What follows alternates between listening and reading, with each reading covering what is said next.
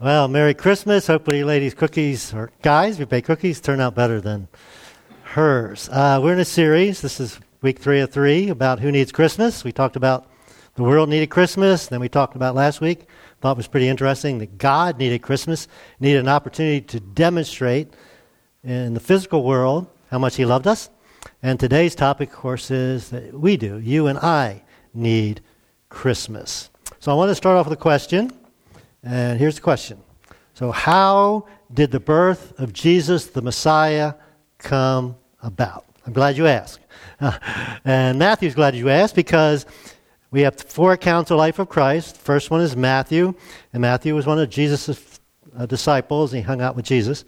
And when he's writing this account, he answers the question right in the beginning, and we call it chapter one.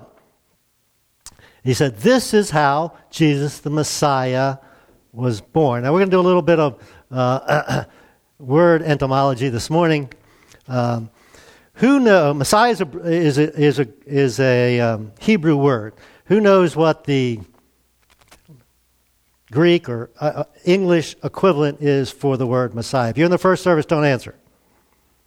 Who knows? Nobody knew in the first service either. That's interesting. Nobody knows?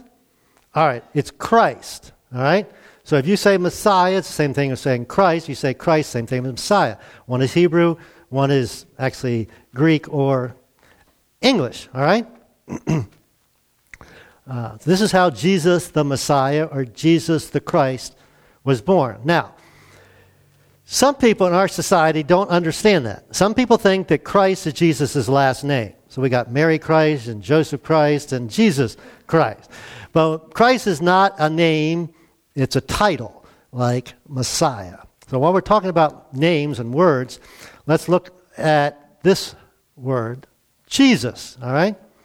Uh, now, Jesus is an anglicized or English word for uh, the Hebrew word. Anybody know what the Hebrew word is? Yeshua. Okay? Because Hebrew has no J's. All right, so the Hebrew word is Yeshua. And probably you've heard somebody in church along the way somewhere use to say Yeshua and you thought they were showing off, right? But that's really the name, uh, the Hebrew word for Jesus. It's the same word translated for Joshua or Jesus, which is going to be important in a minute when we get there. But it's kind of strange saying, Yeshua loves me, this I know, doesn't it? just doesn't have the right tone or the right ring. so, but who was Joshua then? Those some of you have been in church for a while, most people know about walls of Jericho tumbling down, right? So Joshua was a warrior king. He was a fighter. He was a soldier. And he led the Israelites into what they call the promised land, and we would call Israel now, or, or Canaan, all right? So he was a, a soldier. He was a fighter, right? so when we read the word Jesus, we can translate it Joshua, or we can translate it Yeshua, right? But in particular, Joshua meaning warrior. All right, so let's go on with what Matthew had to tell us about the birth of Jesus. This is how Jesus, the Messiah, or, or the Christ, was born. His mother, Mary, was engaged to be married to Joseph. Now, their culture is quite different than ours.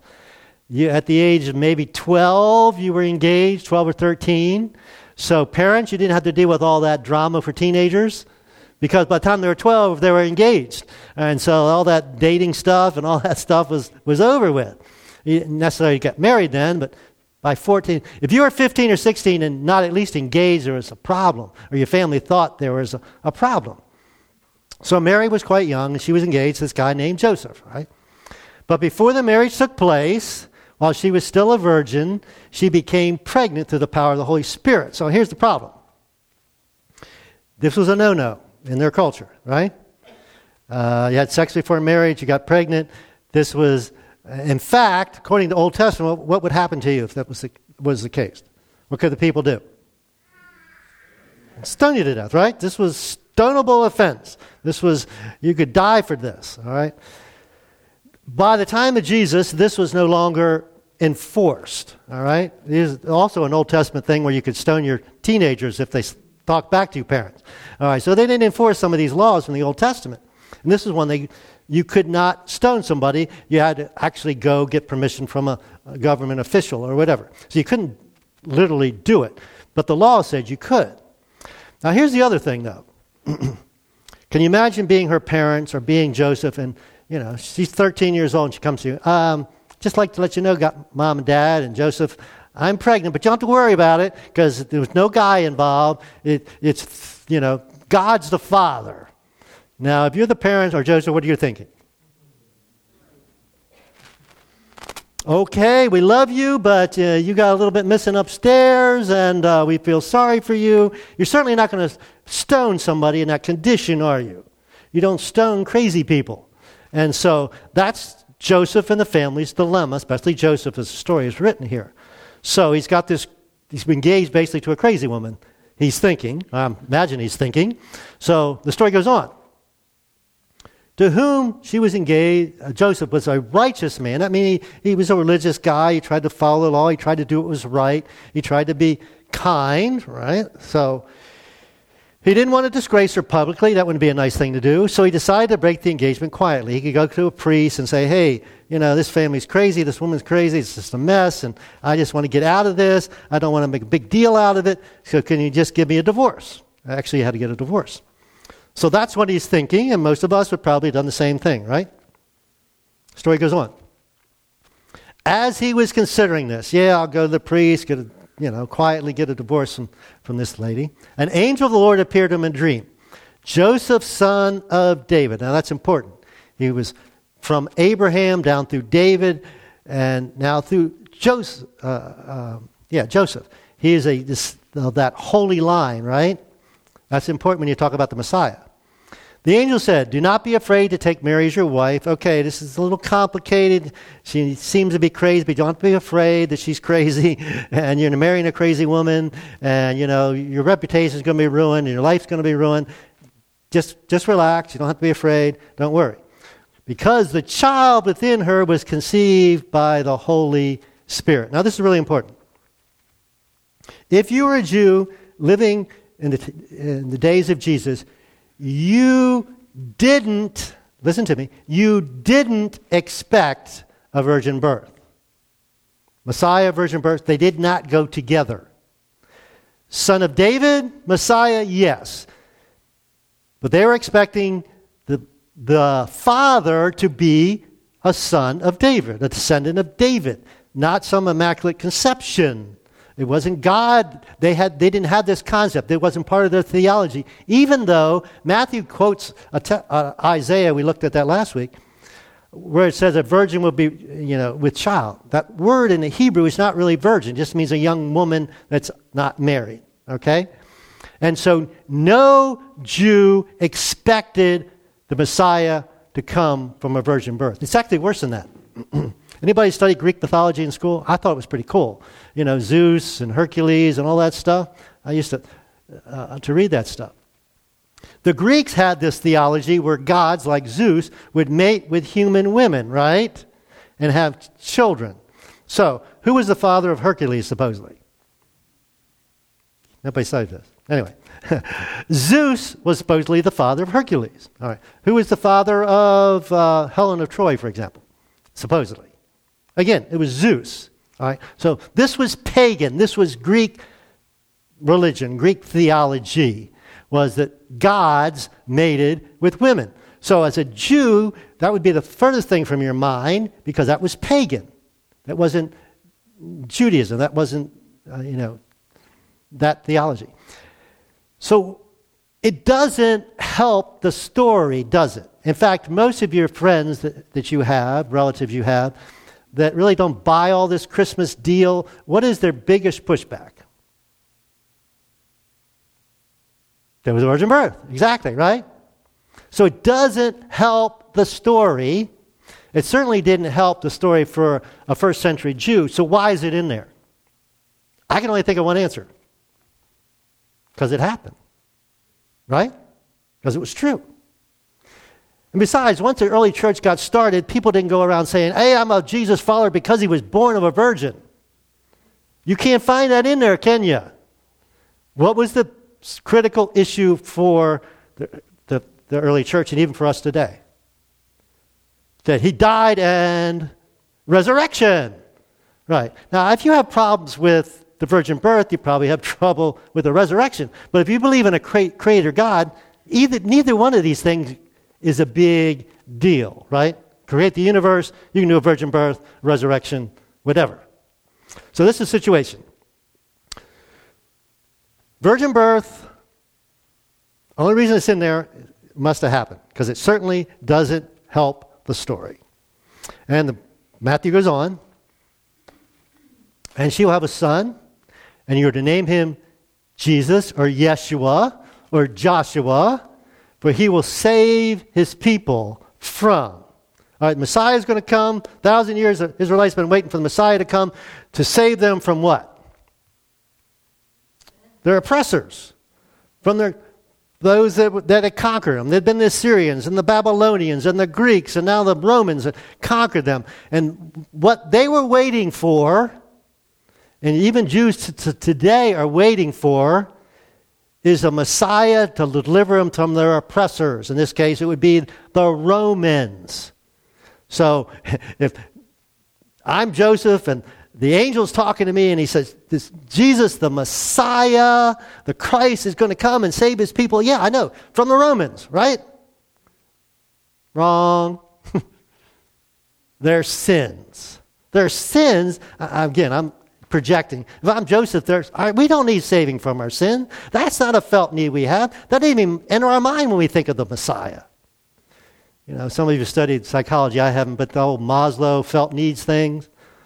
You know, basic, you know, need I have is for food, clothing, and shelter. If I get that need met, my next greatest need is to have security. And if I get that met, my next need is for for community and, and to be felt loved and get that need met. The next is for self esteem. Sin isn't in the pillar or the triangle any place, is it?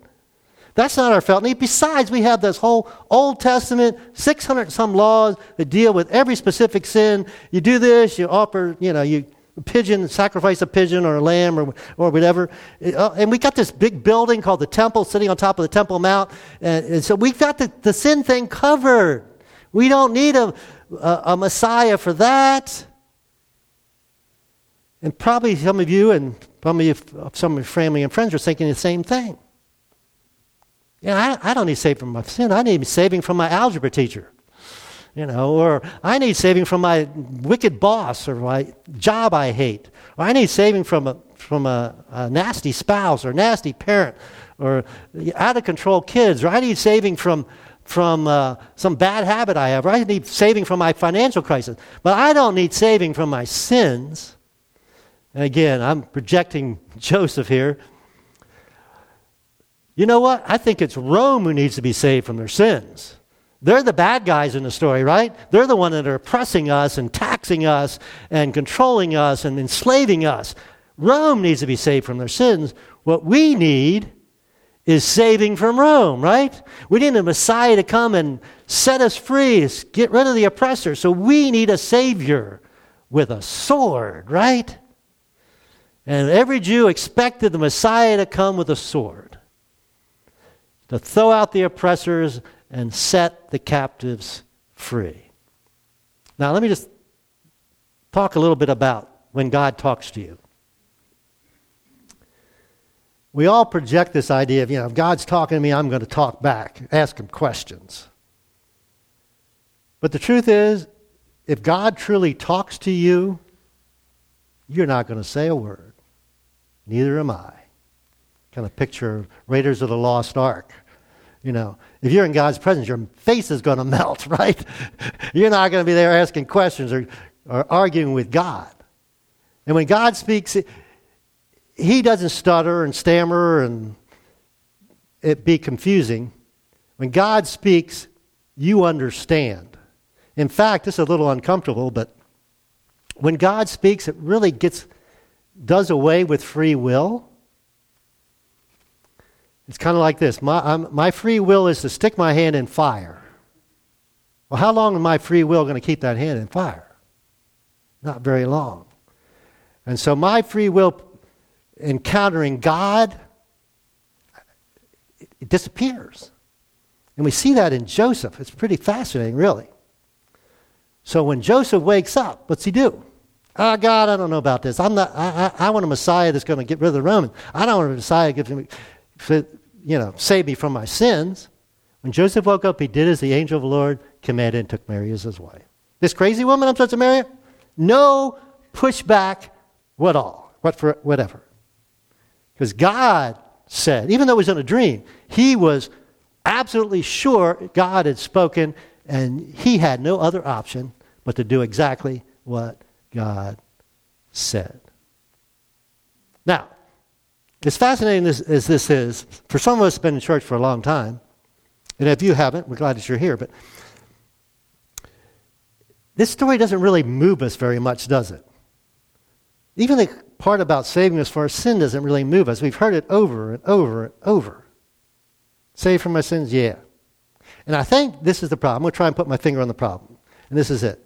When we hear save from our sins, here's what we really think. Because he will forgive us or forgive his people for their sins. That's what we think. So I, I summarize it this way. We kind of reduce Christmas down to forgiveness. This idea, nobody's perfect and God forgives me. We get in this cycle. Nobody's perfect, I mess up, God forgives me. That's nice, that's good, but, you know, it's kind of a, a cycle. But Christmas is so much bigger and better than I mess up and God forgives me. So Jesus came to save our people from their sins, or we might add the word from the power of sin. Remember, Yeshua was a conqueror king, a fighting king, a power against another power. Jesus has an encounter in John chapter 8. It's just a fascinating, very emotional story where the religious leaders trying to trap Jesus, and they bring this woman caught in adultery to Jesus, and he's right there at the steps of the of the of the temple, and uh, they say, "Ah, Jesus, the Old Testament law says we should stone this woman." I always wonder where the guy is, right? He should get the same penalty, but he's not there. And Jesus knows it's a trap, and Jesus also knows that you can't do that. You especially can't do it at the temple. And so he he plays along, right? And so he says, oh, any of you without sin, you can throw the first stone. And the Bible says, the story says, John is writing it, says that the oldest the youngest walked away. I'm getting kind of old, and somebody asked me that. Yeah, yeah, I can't cast any stone. I've screwed up enough times in my lifetime. Uh, I certainly can't condemn this person. So everybody goes away, and Jesus says, uh, Where are your condemners? And she said, They're all gone. And then the next part, most of us know, in fact, a lot of people know, but then there's a part that most people don't know. The part everybody knows is Jesus says what? Neither do I condemn you. Basically says, I forgive you, right? Everybody knows that part. But then Jesus says something else. What does he say next? Go and sin no more. Stop doing it. Stop doing stuff that harms you and harms other people. It's not what's, what's good for you. Now, here's my question for you Is that possible? Let me kind of simplify because most of us live long enough, it seems like it's impossible, right? Let me simplify it this way and say it this way Is it possible to say no to sin? Jesus, one time, is doing this teaching. A little later, John's recording it for us in John chapter 10. He says this The thief's purpose is to steal, kill, and destroy. Some people apply that to Satan, but I don't think you need to. That's what thieves do, right? But he says, Me, Jesus, Yeshua, my purpose is to give you or them a rich and satisfying or abundant life. That sounds a lot better or bigger than I mess up and God forgives me, right? The way this lady was going to have a satisfying, rich, or abundant life was to get out of uh, com- committing adultery. That wasn't a, a satisfying life. So it's much more than forgiveness of, but freedom from the power of. Now, the best place to describe this that I know of in the Bible is something Paul wrote. Now, Paul was this religious guy, Jewish guy, uh, Pharisee, knew the Bible backward, Old Testament backwards and forward, and he was passionate about Judaism. In fact, he tried to wipe out the Christians and, until he became a Jesus follower. And then he used his knowledge and his, he's a really smart guy, and he used his passion to start churches and, and tell people about Jesus. Now, let me ask you a simple question, because this is going to be written in a form of a command. Does it make sense that God would command you and I to do something you couldn't do? It would be like me saying, I command you to fly. No, that's idiotic. God's not going to command you or I to do something we can't do. So, preface this by saying this is written as a command, not a suggestion. Okay? Romans chapter 6. In fact, the whole book of Romans is just so deep and full of wisdom, and uh, Paul is a lot smarter guy than I am. Do not let sin control the way you live. Again, this is a command. Don't do it. Do not give in to sinful desires, which means what? You can not give in. All right, he explains a little bit deeper, a little bit more. Do not let any part of your body become an instrument to be able to serve sin.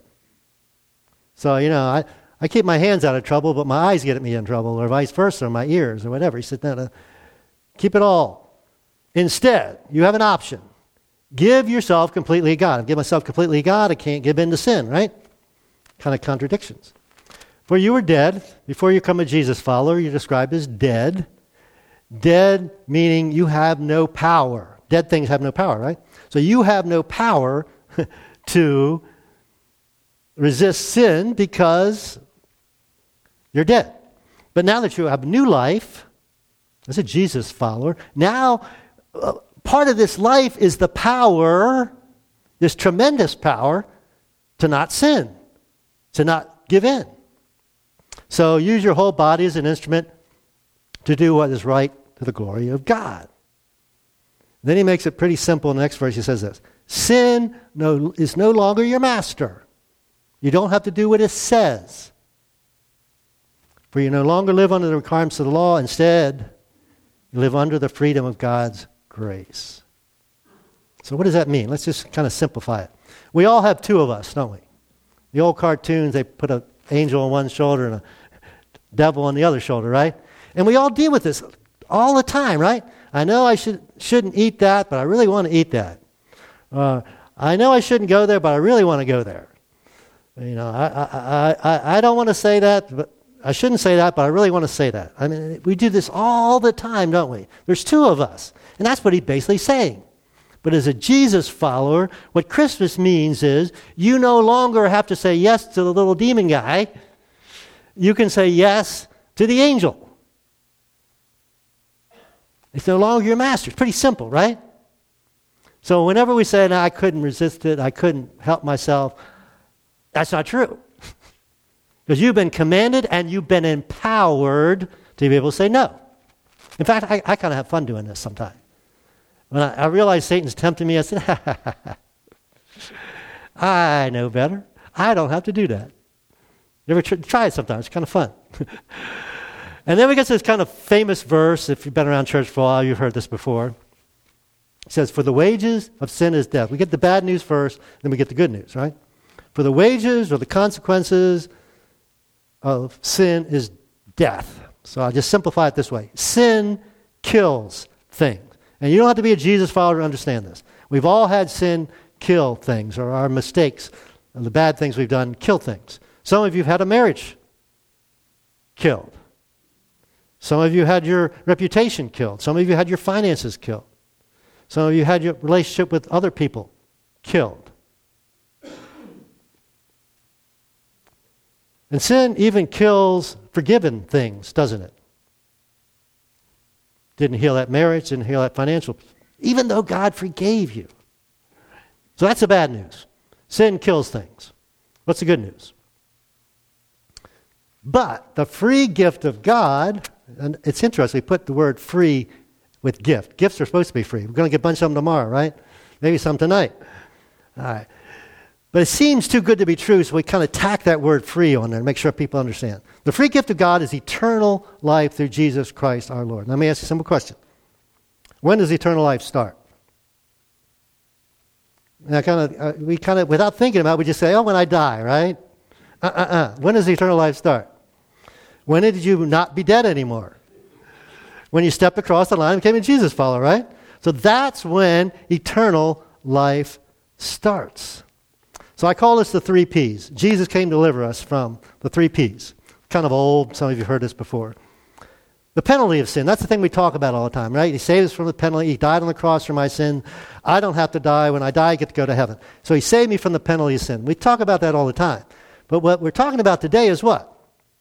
Jesus came to deliver us from what? The power of sin. I can say, no, no, I'm not going to do that. That's wrong. I'm not going to do that. Or, yeah, I should do that. I'm going to do that. I have the power.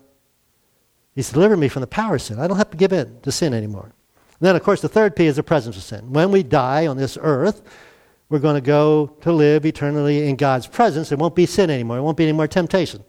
Hallelujah. Wouldn't that be great? All right?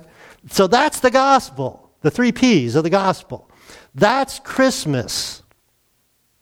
Every day, you and I, that are Jesus followers, should get up and say, Thank you, God, that I'm delivered, I'm free, set free from the penalty of sin. Jesus paid for. I'm set free from the power of sin. I don't have to give in to temptation. And someday I'm going to be in your presence and be delivered from the presence of sin. Now, kind of reminded me of the story of the Wizard of Oz. Everybody seen the Wizard of Oz, right? Be a really short movie if, you know, the house falls on the wicked witch of the east, I think, right? And what happens is the slippers go from her to Dorothy, right? The ruby red, red slippers. Then we get this long, you know, uh, story and adventures. She meets all these interesting people and the wizard, and she goes on this pilgrimage, comes back to the wizard, finally finds out the wizard's just a guy, and the guy says, All you have to do is clip your, clip your heels together three times, and you'd be back in Kansas. If somebody had told her that at the beginning of the movie, it would be over, right? So maybe somebody needed to tell you the three P's of Christmas. You're not only saved from the penalty of sin, you're also saved from the power of sin, and one day from the presence of sin. So, simplify here at the end. Sin, if you're Jesus follower, sin is not your master. And if you're caught in that trap of, uh, you know, I mess up, God forgives me, I mess up, God forgives me, that cycle, uh, you don't have to be. Whether some, you know, addiction or bad habit or some broken relationship, you and I just need to agree with Paul what wrote said, Sin, you're no longer my master. I don't have to give in to you. And that should cause us to shout, shouldn't it? I don't have to be a slave to sin. It doesn't have to master me. Now, if you're not a Jesus follower, again, we are so delighted that you're here. We kind of organize stuff around here for people like you. But if you're not, here's what I'd like to say to you this morning as we finish sin doesn't have to be your master. So let me just ask you a simple question Are you fed up with being enslaved to sin? Are you fed up with self destructive behavior that you can't break? Remember, this is God's grace. This is a free gift to you. If you accept it, you are empowered to be able to say no to self destructive behavior. So, who needs Christmas? The world needs Christmas. God needed Christmas to demonstrate how much He loves us, and you and I need Christmas. So we understand that we're saved from the penalty, the power, and one day the presence of sin. So let's finish with the the main verse here, you're, you are to name him Jesus, for he will save his people from their sins. So let's pray. Father God, thank you. We thank you for Christmas. Thank you that you were concerned for the world, that you were concerned for demonstrating your love to us, and you were concerned about us having a personal relationship with you and, and dealing with this problem of sin. And, and uh, we thank you that you took care of it. It's a free gift to us. So I want to pray, especially for anyone, God, here this morning that has never stepped across that line, that they would be the day. They'd be fed up. They'd be tired of that self destructive behavior. At least give it a try. Just, just, you don't have to know a lot. It doesn't matter what you've done. Just step across that line and say, I'm going to try and fo- start following Jesus and see how it goes. Um, you won't be disappointed. Uh, for most of us here, Jesus followers, God, we just thank you for what Jesus did, not only at Christmas, but at Easter, at the cross, that he conquered death for us. And we thank him in, in Jesus' name. Amen.